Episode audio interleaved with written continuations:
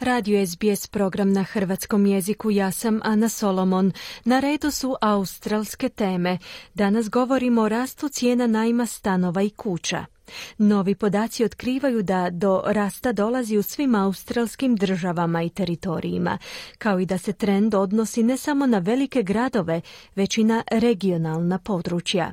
Prilog Sunila Vaštija pripremila je Marijana Buljan. Cijene najma stanova i kuća u prosjeku su u glavnim gradovima Australije sada više za 8,6% nego prošle godine. Svi glavni gradovi, osim Perta i Darwina, sada imaju rekordno visoke tražene cijene. Kambera je zabilježila najveći rast od 16,7%. Doktorica Nikola Pavel je voditeljica istraživanja i ekonomije na vodećoj web stranici za nekretnine Domain. Ona kaže da tržište nekretnina cvjeta, ali mnogim građanima kupnja nekretnine ostaje nedostižna. What that has done is um, kept people renting for much longer than probably they initially wanted to. The cost of living is escalating and so, you know, the strain on household budgets, particularly for low Zbog toga ljudi ostaju podstanari puno dulje nego što su vjerojatno u početku željeli. Troškovi života ubrzano rastu, tako da je pritisak na kućne proračune, posebno za kućanstva s nižim primanjima, posebno težak kad imate rekordno visoke stanarine u mnogim gradovima, kazala je doktorica Paul iz tvrtke Domain. Najam kuća dosegnuo je novi rekordno visoki prosjek od 508 dolara tjedno u glavnim gradovima Australije. Prosječna cijena najma stana iznosi 448 dolara tjedno. To je malo niže od najviših cijena svih vremena iz 2018. godine. Sve je manje praznih, slobodnih nekretnina, što znači povećanu potražnju i smanjenu ponudu. Peter Isho, suosnivač je platforme za ulaganje u nekretnine Valti.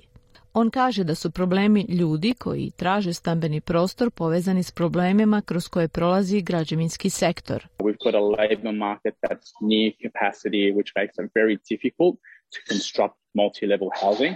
We've also got building supplies that are not only going up Imamo tržište rada koje je blizu svog punog kapaciteta. Nedostaje radnika, što otežava izgradnju višekatnica. Imamo i građevinske materijale koji su zapravo vrlo, vrlo rijetki. Jako je teško nabaviti materijale potrebne za gradnju na trenutnom tržištu. Iz organizacije Australskog vijeća socijalnih službi kažu da je situacija jednako neprihvatljiva i u velikim gradovima i u regionalnim područjima Australije. Izvršna direktorica vijeća Cassandra Goldi kaže da vlada mora izgraditi više socijalnih stanova, a također bi trebala i povećati novčane potpore te pomoć za podstanare.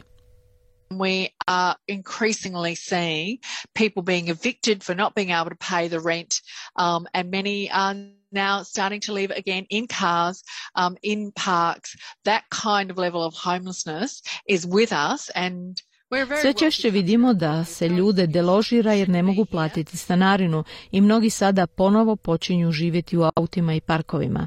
Mi se kao u biti vrlo bogata zemlja suočavamo s takvom vrstom beskućništva, a za to nema isprike. To se ne bi smjelo događati, poručila je Cassandra Goldi iz Australskog vijeća socijalnih službi. Uz postojeće teške prilike, Australski institut za stanovanje i urbana istraživanja otkrio je i diskriminaciju u privatnom sektoru iznemljivanja i to na osnovi dobi, roda, spola i etničke pripadnosti.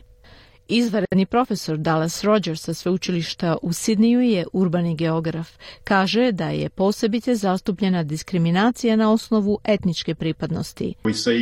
A fair bit of discrimination with new migrants and refugees. We see a fair bit of discrimination with ethnic minority groups and indeed Vidimo priličnu diskriminaciju novih migranata i izbjeglica, vidimo priličnu diskriminaciju etničkih manjinskih skupina, a aboriđeni se također suočavaju s priličnom diskriminacijom doslovno kad odu kod agenta za nekretnine i pokušaju dobiti nekretninu.